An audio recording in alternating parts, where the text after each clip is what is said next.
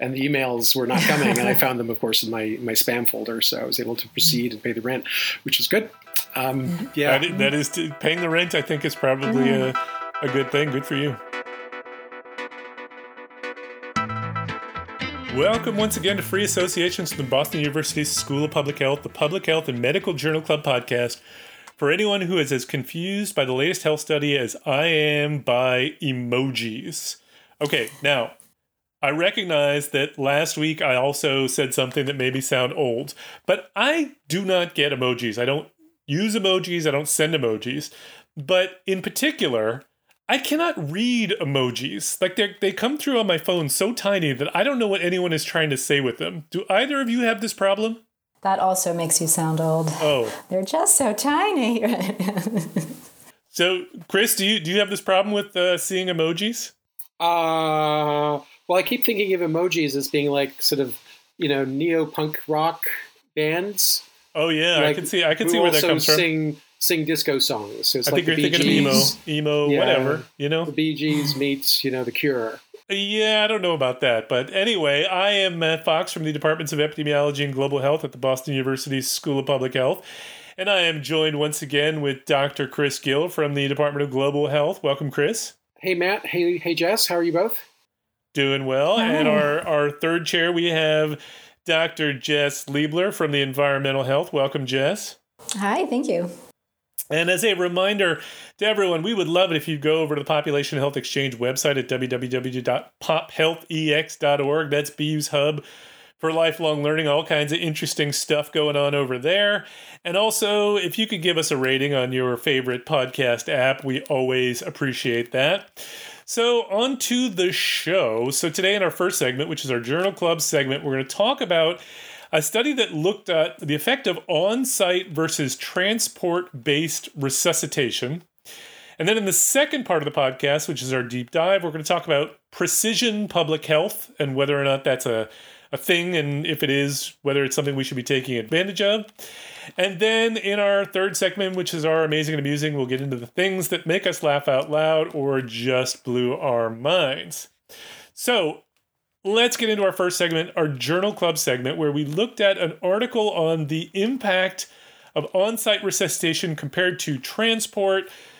It was published in JAMA, and the study was titled The Association of Intra-Arrest Transport versus Continued On-Scene Resuscitation with Survival to Hospital Discharge Among Patients with Out-of-Hospital Cardiac Arrest. That is such a long title.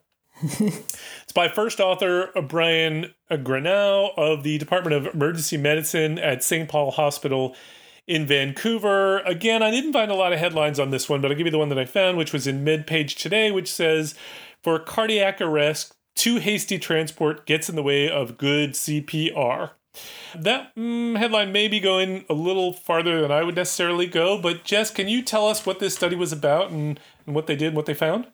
Sure. This was an interesting study with actually some fairly substantial implications for kind of community-based E M S, E M T treatment of people who are experiencing heart attacks. So basically what the authors were looking at, they were asking the question of if transport during cardiac arrest resulted in worse or better outcomes compared to continued C P R or continued resuscitation efforts on the scene.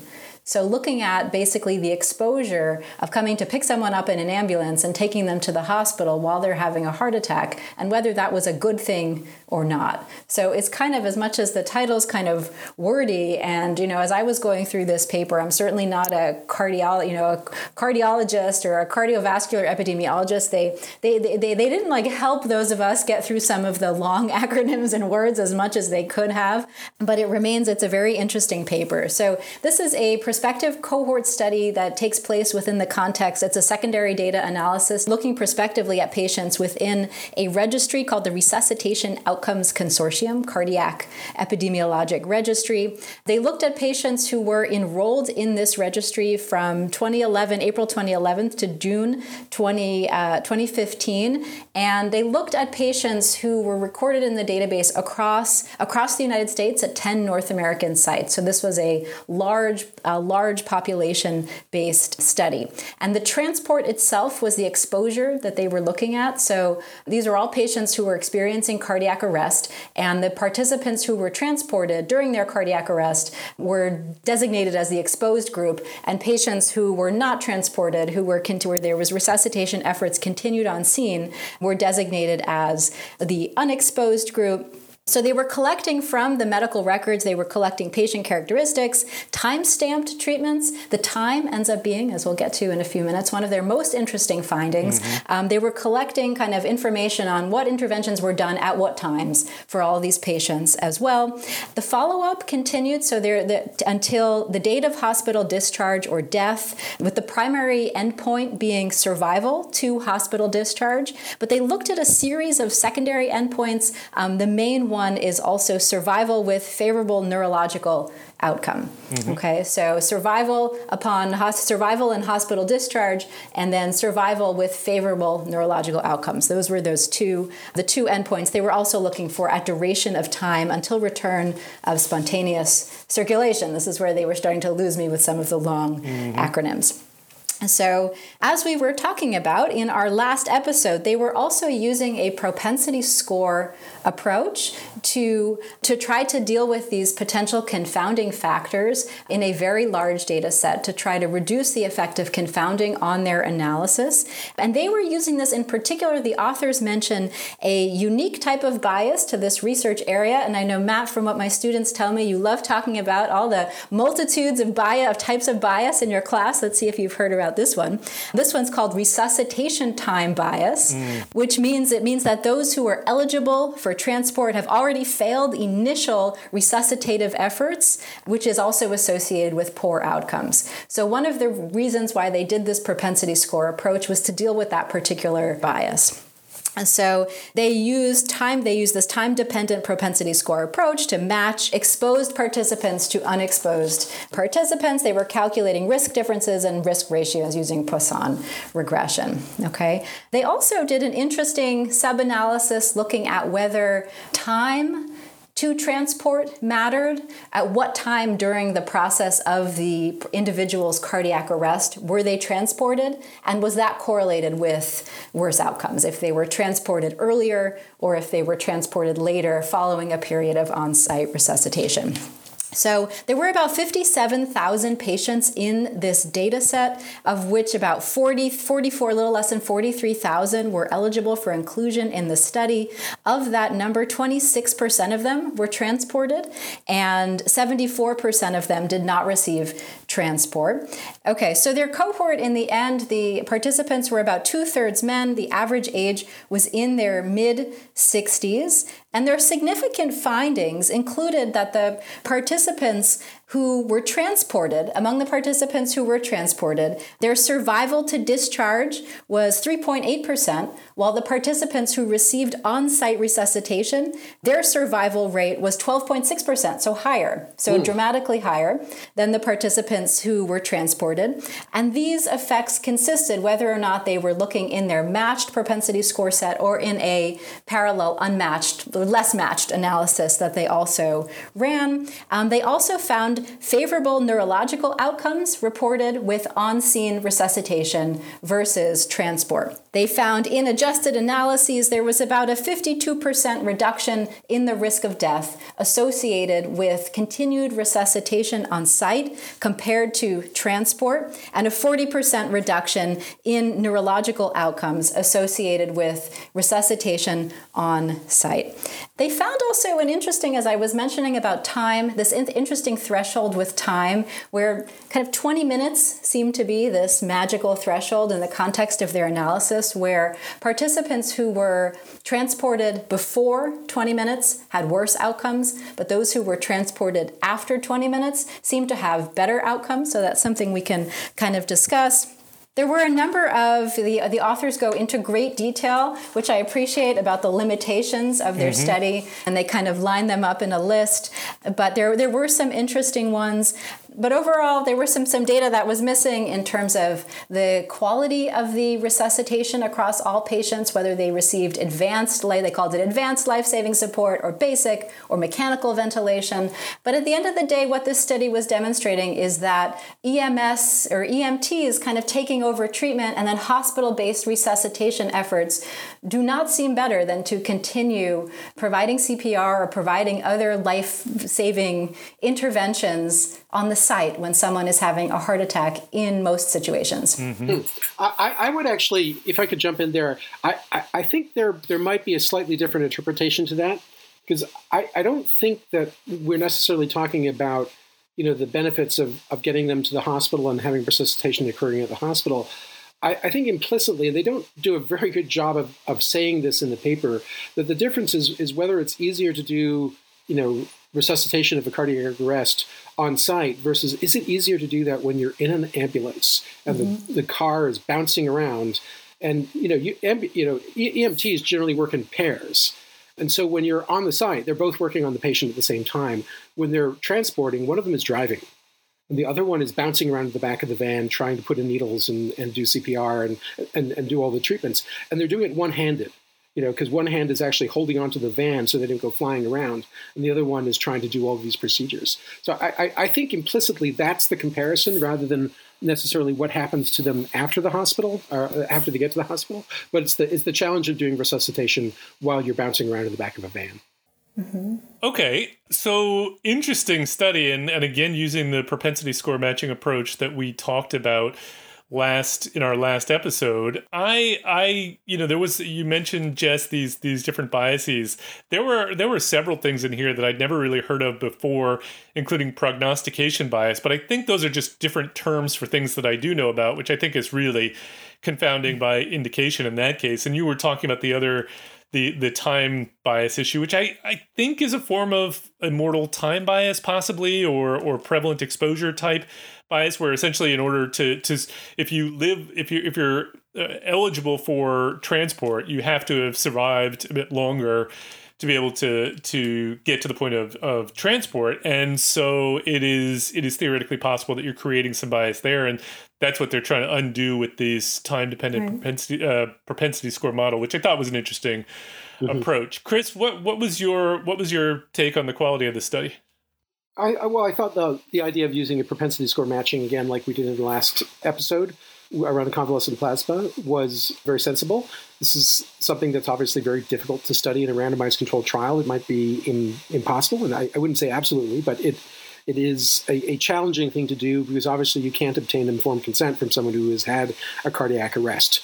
So, you know, there there have been studies, of course, where they look at out-of-hospital resuscitation techniques mm-hmm. using a randomized design, but in those cases, they always approach it through a waiver of informed consent for obvious reasons. Yep. So I, I know I thought this was this was very interesting. I also was curious about the the sort of, you know, effect modifying factor of of the, the time to transport, yep. with like early transport seeming to be uh, harmful and later transport being protective. And and I, I totally accept, you know, your theory, Matt, that this could all just be, you know, sort of complicated, you know, examples of immortal time bias. But it's also possible that this, like, that we're looking at a heterogeneous set of, of conditions that lead to cardiac arrest, mm-hmm. and that some of them, I, I would say, may be more typical or mundane, like you have a heart attack. And then you go into some, you know, you have a ventricular fibrillation and then cardiac arrest there, thereby. And that, you know, those sort of very common causes of cardiac arrest, perhaps those are the ones that can be shocked back into a normal rhythm on site. And so th- that's the difference, and that you you know you're disturbing the patient by by moving them, and you're also probably reducing the quality of the resuscitation efforts by mm-hmm. having them in transport and resuscitating in the van. Whereas, you know, if there are a subset of cardiac arrests that are due to more complicated, you know, factors that would not be simply addressed by shocking in the field, but might require some other intervention that could only be delivered in the hospital, that might kind of start to skew it in the opposite direction for later resuscitations. But but I, I am really just totally speculating there. I, I didn't really understand it, but it was curious. Yeah.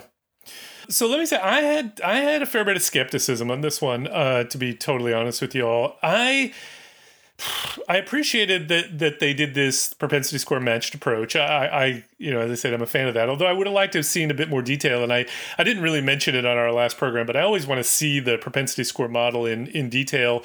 And I want to see the distribution of those propensity scores. It would be nice to understand better.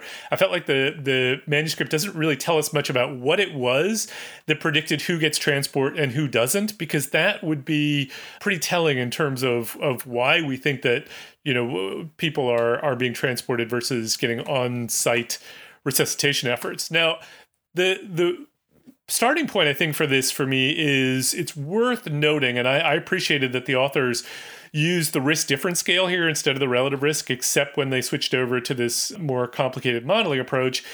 The the mortality in this case is is incredibly high. So the the survival to hospital discharge, you know, the effect sizes we're talking about are, are four and a half, four point six percent difference, but those are off of bases of four and eight point five percent. So the, the survival is incredibly low here. Mm-hmm. Not to say that if it's, you know, th- that that four percent difference isn't potentially very meaningful. If if you are the one who is in the situation, you'd much rather have a, you know, eight point five percent chance of survival than a four percent chance. But when I look at the the change from the full study cohort, so the unmatched cohort, to the matched cohort, it, the effect sizes drop down, drops down from eight point eight percent difference between the two groups to four point six. So you're reducing the effect. Now, I already have some skepticism about the the ability to control confounding in this particular case. When I see the effect size drop or the, the association dropping like that, I start to think, boy, you know, do I think that they have really measured these confounders very well? Or do I think that even after they've adjusted and the effect size drops almost in half, you know, is it likely to actually drop further if you could fully control this confounding? And and my... My hunch is that that yes, that you could could certainly get much closer to the null if these confounders were really well measured and you had others, because, you know, they talk about this prognostication bias. You know, essentially the idea being that if you can predict who's going to do well, you you transport, you know, the the ones that you don't think are going to do well, and you you do on-site for the ones who you think are. You know, if you're good at that, then that is going to explain away most of the effect. And it's very hard to, to the association, it's very hard to remove that. So, you know, it's a bit unfair of me, because essentially what I'm saying is, because they had a fair bit of measured confounding, I'm skeptical that they they might have had actually more. But I, you know, that is where I end up. Mm-hmm. Jess, what, what's your what's your take on that? I had maybe not as nuanced a, th- a thought, but it, I agree that I think it, as the estimates continued to drop and the two groups started to look more similar as they continued to adjust for different levels of confounding, it did lead to the thought that maybe there's just unresolved confounding that's starting to explain these differences, specifically as they relate to protocols that someone might use in an emergency situation to decide whether or not someone should be transported, and information that they might be provided at that moment that maybe are not reflected in the E M R, but are, you know, has, has to do with, you know, just the way someone looks or someone's color or something like that, that still might have some, that might impose some difference in terms of the patient patients who are being transported versus the patients who are not being transported. One of the things that, that struck me in reading this paper was that they didn't mention racial breakdown of any of the study participants. And there's been a good deal of data in the last few years showing that, on the whole, Black people tend to experience less aggressive medical treatment, yeah, given the same characteristics compared to compared to white people. And so I would have been very interested to look at characteristics of people who were transported and who were not transported, and severity of illness in those who were transported by race. And that wasn't something that was presented here, but I would hope that if this paper, if a, if a study like this was done in months from now instead of in the past, that that, that would be an analysis that would be um, that would be included to provide a little more information potentially into heuristics or decision making in terms of who is who is transported and who is not transported. So the so the race as a as a proxy for racism, essentially the, the differences in medical care provided, or the aggressiveness with which medical care is provided.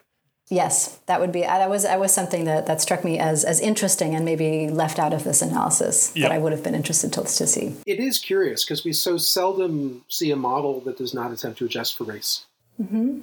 Yeah, I mean, so so I don't know that they didn't adjust for race so much as that race may have gone into the propensity score, uh-huh. uh, in which case what they essentially they did is they they matched on it. And I know that I wrote this down exactly what it is that they put into that propensity score, so I should be able to pull it up.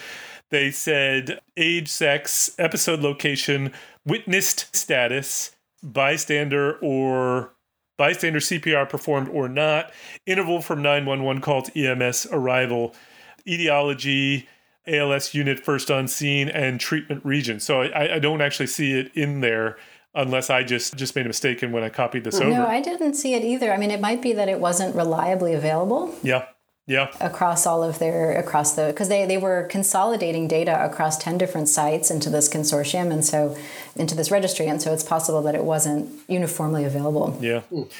So the, the, the last thing I do want to go back to is, Chris, you mentioned this analysis that they did stratified by time period. Essentially, I think my understanding is the time period in which the transport occurred or an equivalent amount of time for a person who wasn't transported.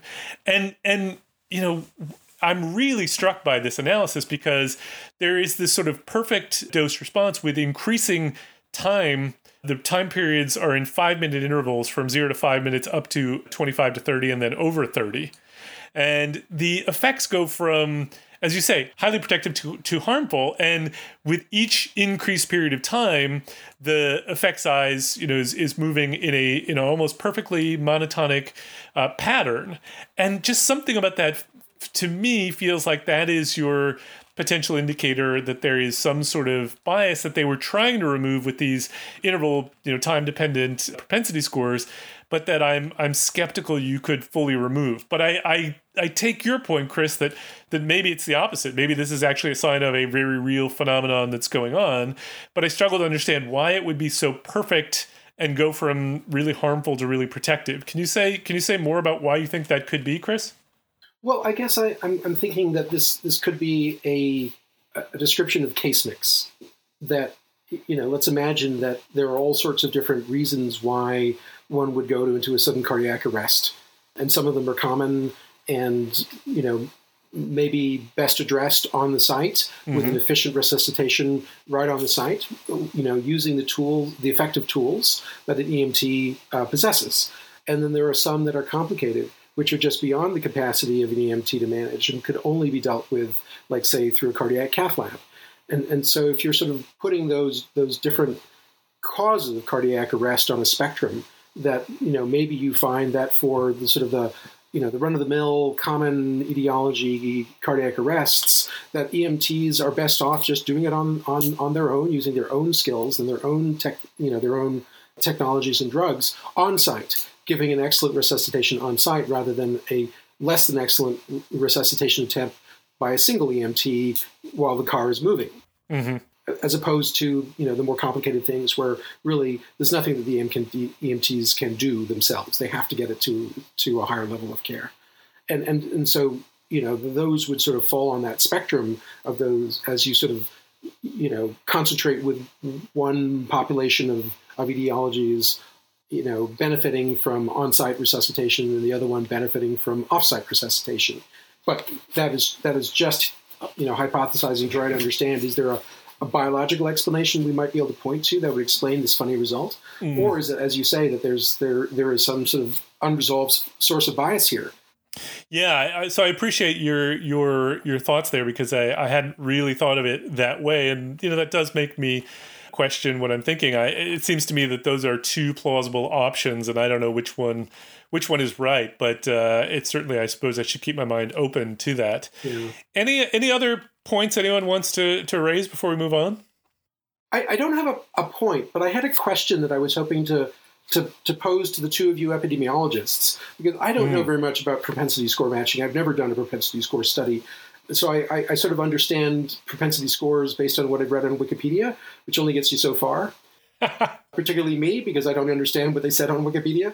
So, but I, I, I'm, I'm trying to figure out, like, how many how many ways could one get the same score and yet have the explanation of that score differ quite markedly? You know, so if like like, like I'm imagining that, like, let's say there were ten variables that they were matching on in this propensity score thing. And you could have one group of, of customers whose propensity score was driven by variables one through three, and another group whose propensity score was driven by scores seven, eight, nine. And then they could have the same score, but the, the things that added up to that score might be very different. Is is that possible? That is exactly possible. And the whole point here is, you know, it doesn't really matter what the reasons are why you ended up at that particular propensity score, as long as all of the variables that are common causes of the exposure and the outcome, so all the confounders, are in your propensity score models, you will balance on average those two populations. And the way you can you can see that is that they show you the baseline characteristics for the full study cohort, comparing the two groups in table one, and then they show you the propensity score matched, and you can see that those populations after matching get closer together on all those baseline characteristics, age, sex, location, you know, all those things. And and it doesn't it doesn't matter that each individual is perfectly balanced on each one of those things. All that matters is they are balanced in aggregate. Mm-hmm. Okay, well, that, that helps me a lot. And it kind of gets to my second question, which is, with the propensity score matching process, how would it deal with, say, interactions between variables?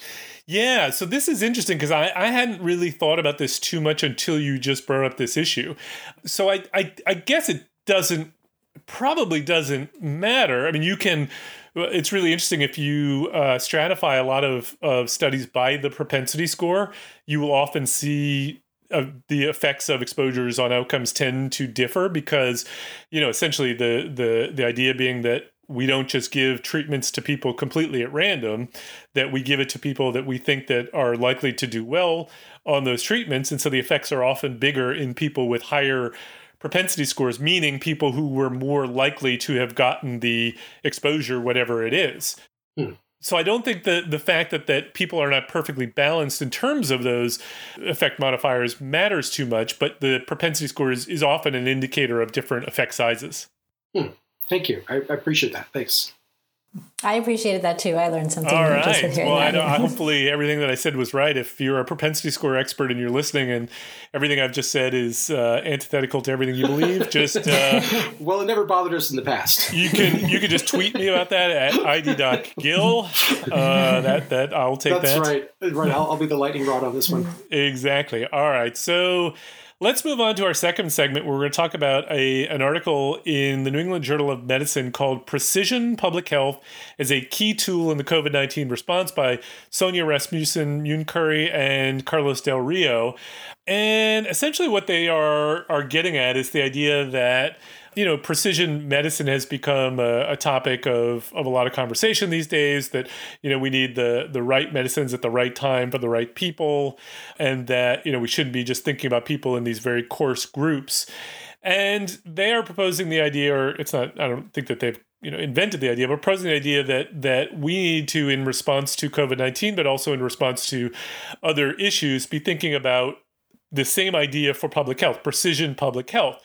The idea being that we've got these very coarse tools at the moment for thinking about how we stop the the, the transmission of SARS-C o V two. Lockdowns are an incredibly crude tool that if we say an entire state is going to lock down, that doesn't account for the fact that transmission is going on at, at the level of an individual, and there's more transmission going on in some places than others. And so the way that we respond to those public health crises, or those transmission in this particular case, should be different based on what is actually happening at the level of communities, households, and things like that. In order to do that, of course, you have to have very good data and a very good understanding for how the particular uh, outbreak or public health crisis, whatever it is, is, is occurring. But it's an interesting idea that we have certainly been in a situation of these very crude lockdowns as our, our blunt instrument for dealing with pandemics. Or, or this pandemic. And, you know, it's not it's not really a very targeted and efficient approach. So I suppose I would pose the question to you all. I mean, t- to me, this this makes a lot of sense as an idea. The question is, is it is it realistic? Mm. Chris, let me let me start with you. What are your thoughts on this idea of precision public health, particularly as it relates to SARS-C o V two, but but in general? Well, I, I guess I had the same sort of reaction that you, that you did, Matt, which is that like on, on the one hand, sure, you know, it's going to be more efficient to deliver interventions in a highly targeted way where, you know, the intervention is, is more precisely matched to the problem. Uh, of course, that's true. But the, but the, you know, that's obviously true and it doesn't need to be proven, right? I mean, we're, you know, it's, it's, it's self-evident that that's true. Mm-hmm. The problem is that in, in, in public health, we don't have that information most of the time, and we don't have the time to get that information. And then we're really dealing with, you know, uh, the, the importance of timely and, and consistent public health messaging. And we can point to the current outbreak as a really example of where, where that, you know, the consequences of when that doesn't happen, right? And you have really basic total chaos and nobody knows what to do. And people argue about wearing masks or not, or social spacing or not. And, you know, you get these polar extremes of, of strange behavior. Like the other day I was sailing in my boat in the middle of Waquoit Bay and I passed a, a lobsterman wearing a mask, you know, one hundred yards away from me alone. Mm. And I'm thinking, okay, so we have gone wrong on our public health messaging, because even though that's that's meritorious, it's also pointless, right? The COVID nineteen is not out in the middle of Waquoit Bay.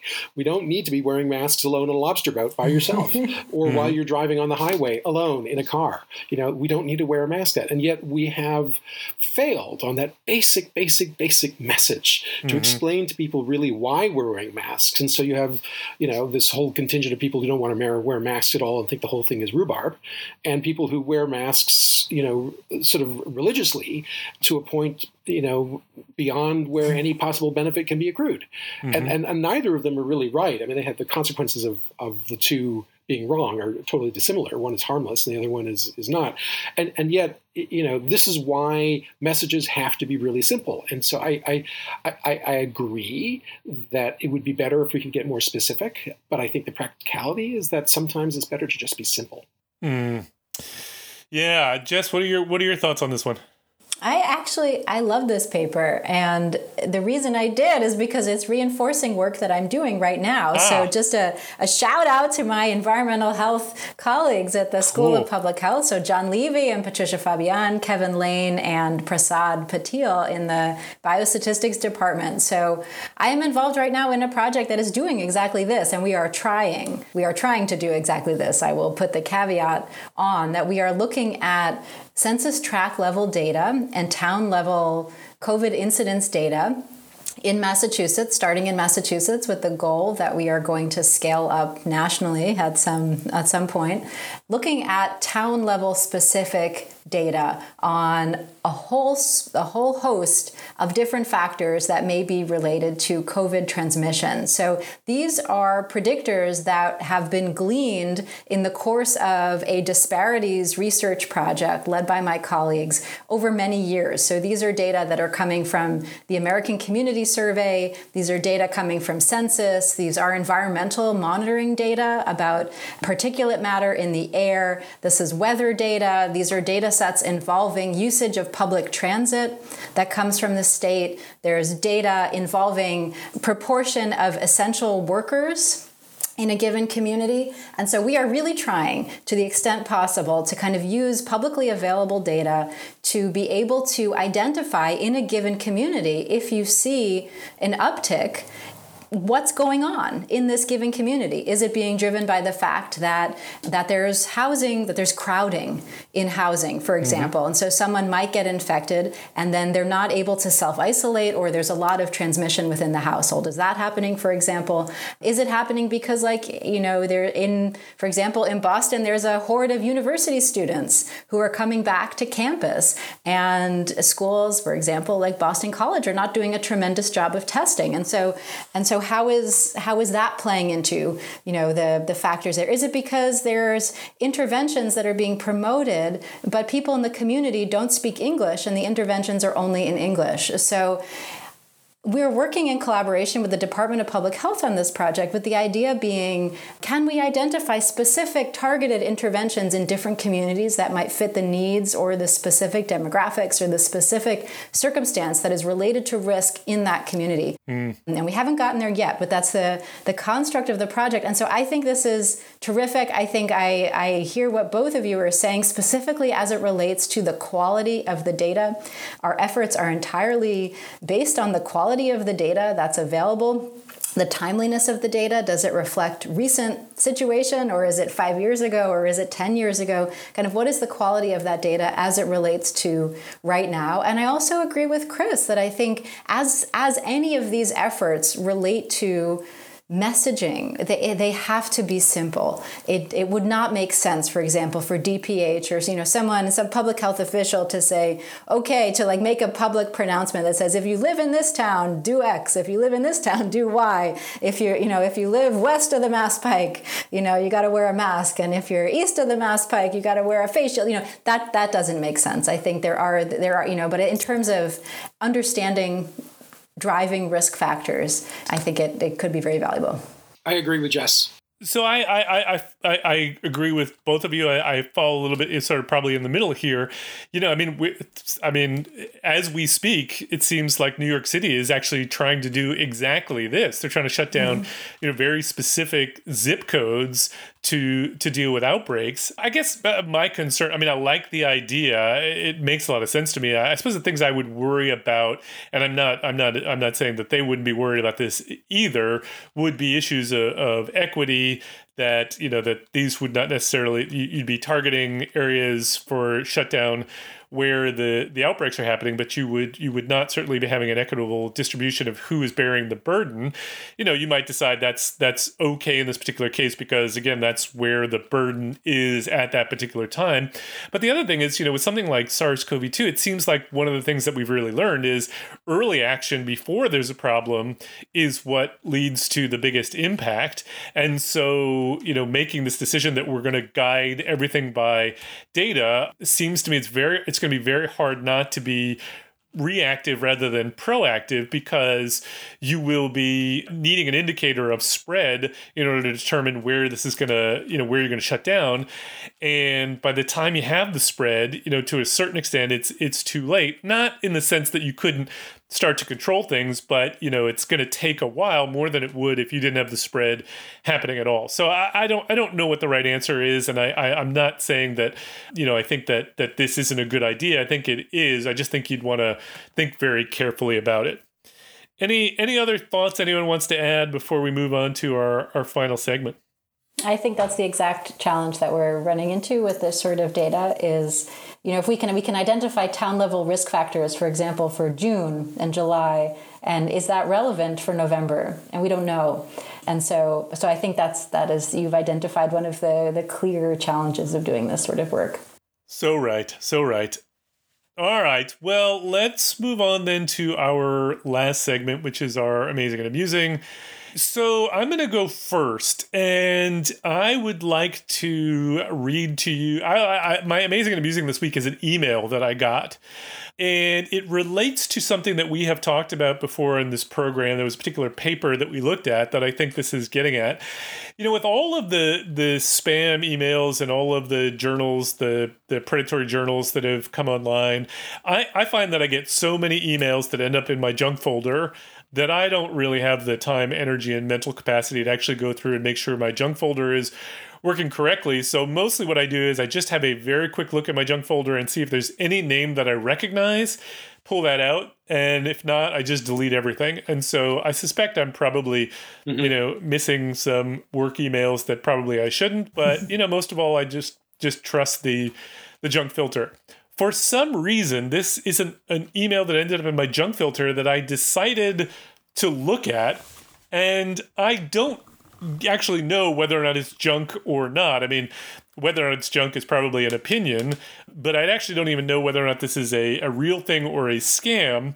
But at the same time, I, I was really interested by it. So the email headline is New Clinical Science, and then it says twice daily treatment with amoxicillin for non-severe community-acquired pneumonia. That is the reason why I pulled it out of the junk mail folder, sure, was because that is why. A topic that I'm interested in. And the reason that, that I sort of didn't then quickly look at it and delete it was the next line says, predict the outcome, two hundred dollars monthly sweepstake. And so the primary it says a primary outcome of this phase two trial is clinical failure with ten days of enrollment following a twice daily regimen of amoxicillin. Enrolling one thousand three hundred seventy subjects, the trial anticipates completion by June twenty twenty-two. And then it says, what is the likelihood that a significant number of subjects reach the primary outcome? Click below to select your prediction and a chance to win two hundred dollars. And it goes from hmm. not likely to extremely likely on a scale of one to five. It's like a now, hedge fund. Well, so here's the thing about this. This fits with that that that paper that we talked about where, you know, in the replication crisis, they have been trying to find ways to to identify what is and is not going to replicate. And they put, you know, set up these betting markets, and they found the betting markets were very accurate in terms of predicting which studies were, were which found a significant finding were likely to replicate. And I thought, I don't hmm. know if this is legit or not. I'm not going to click on it to find out. But it strikes me as a really interesting idea to to see whether or not these these you know group level predictions would actually be as as good as what the science is. I, and I to think determine- you should. I think you got to click on this, Matt, because I, I I'd love to know now whether this was actually put out by a research group doing exactly that calibration experiment. So so my hesitation is I would have thought that it would have been made clearer to me in the email if that were the case. And it the email is is pretty slick looking. Huh. Um, you know, this isn't just sort of your, your typical scam email. It's got, you know, some nicely put together uh, images for the for the Likert scale. So it just it I, I wasn't I wasn't sure enough to click on it. It does say learn more from the National Institutes of Health. So you know, and it does have, have sponsored content. So so maybe it's legit, maybe it's not. I just thought it was a really interesting idea. Huh. So, and I, Chris, I wondered if you had actually gotten the same email and just didn't see it because it ended up in your your junk email. So Could I be, will, I'm going to forward it on. You're you're way ahead of me. I haven't looked at my junk email uh, mm. in a very long time, except recently when I was I was doing like that two-factor authentication with my bank, and the emails were not coming, and I found them, of course, in my, my spam folder. So I was able to proceed and pay the rent, which is good. Um, yeah, that, that is to, paying the rent, I think, is probably mm. a, a good thing. Good for you. So, Chris, what do you got? Uh, I got a, a, a nifty little a bit of ecology and animal behavior uh, and neurology all sort of bundled into one. So the, the ecological experiment has to do with squirrels and hawks. So uh, and tulips. So a number of years ago, uh, it's like three years ago, I went to Mahoney's and I bought several hundred tulip bulbs and I planted them throughout my garden. Now I knew that the squirrels would eat them, so I'd like dip them in Tabasco sauce and red chili pep- pepper and tried to dissuade them, but this did not work. So they, you know, the, the the squirrels and the chipmunks dug up every one of those damn tulip bulbs. There was not a single one that survived, and it was like a buffet for months of the squirrels eating all my tulips. And I was really, you know, furious about this. But what can you do? Anyway, the predictable response is that the following spring we had tons of chipmunks and squirrels in the garden who I had just fed with several hundred dollars worth of tulip bulbs. and and so the next thing that happened was that there was a bumper crop of hawks that were mm. eating all the squirrels and the and the chipmunks in our garden. So it's like you know, it's like you know, Martin. Marlon Perkins' Wild Kingdom here going on in the back backwoods of Lincoln. So we've got tulip bulbs equal hawk chicks. And this year we had two hawk chicks. And so uh, we now have hawks all over the place eating the squirrels and the chipmunks vigorously. And sitting on my back porch, I watch them do it. And, and you get to watch the predations of these poor ground squirrels getting gobbled up by the, the you know, the, the raptors. And it it had me sort of primed for thinking about, like, what are sort of the behavioral mechanisms that squirrels and chipmunks use to not get eaten by hawks? And as I had this sort of like in the back of my mind, you know, the prepared mind is able to see the connections between things. I, I stumbled across this paper in the Proceedings of the Royal Society B, whatever that means, but it's the Royal Society of England, something.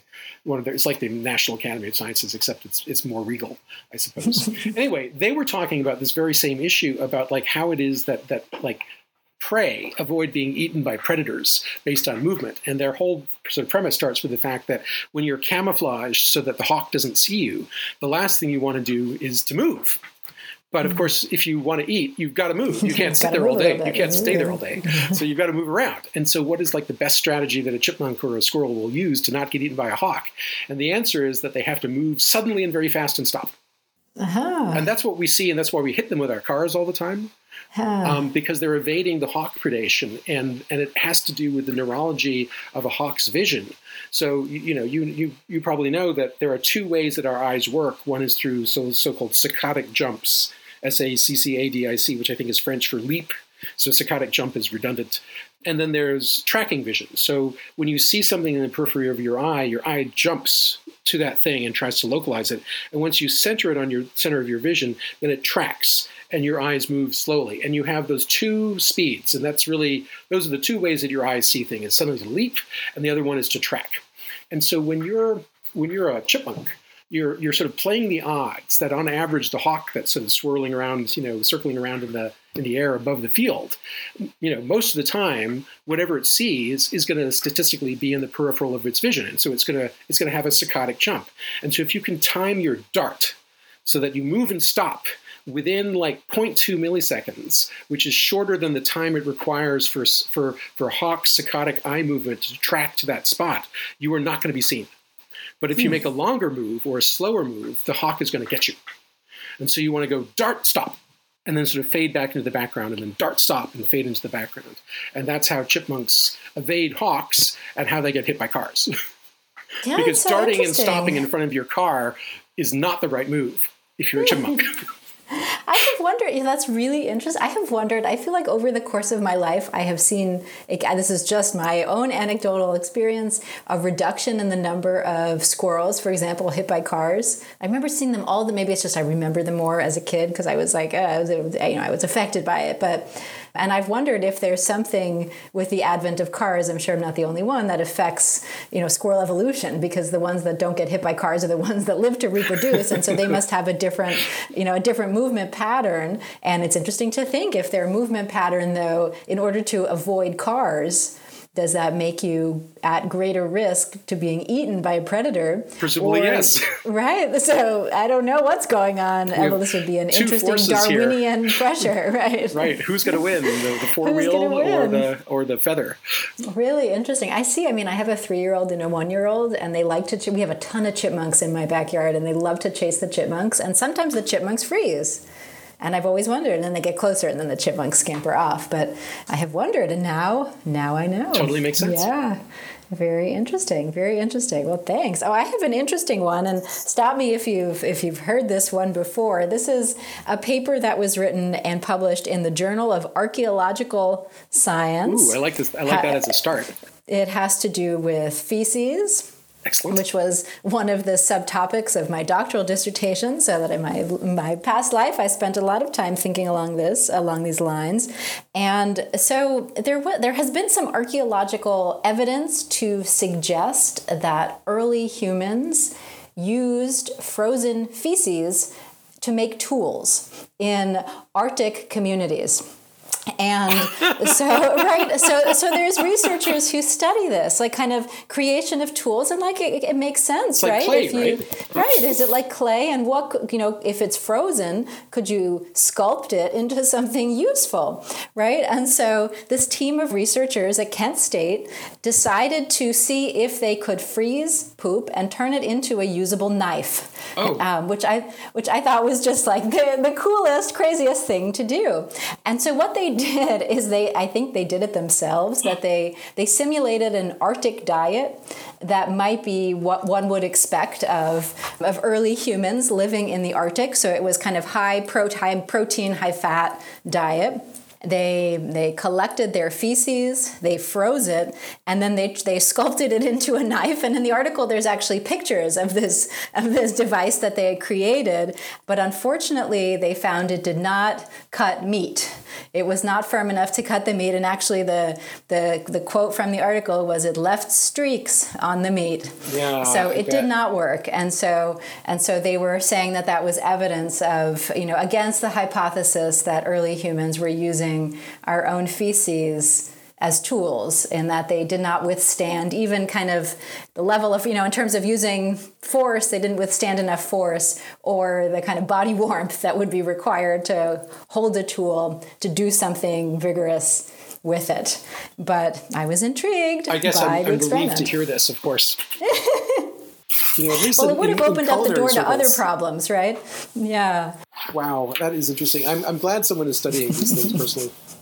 Yes, I am. I am too. But it could have, I mean, it could have opened up the door for other kinds of, you know, cross-contamination of food if we'd continued that practice into into later years, if we're cutting our meat with our own feces. Yeah, it doesn't seem like a good long-term strategy, does it? It does not seem like a good long-term strategy. I agree. Yeah, I agree. Let's not do that. So that's the end of our program. If you got any feedback on this or any other episode, you want to suggest a study or a topic for us to take on, you can tweet us at, at PopHealthEx. You can tweet me at, at ProfMattFox or Chris at I D dot Gill. Jess doesn't yet have the Twitter, so we'll have to go without. Or you can find us on the Population Health Exchange website at w w w dot pop health e x dot org. We want to thank Leslie Talalian, Director of Lifelong Learning at the B U School of Public Health, for supporting the podcast, and Nick Guler for sound and editing things together in ways we don't truly understand. Thanks for joining us. We hope you enjoyed it, and we hope you will download our next episode.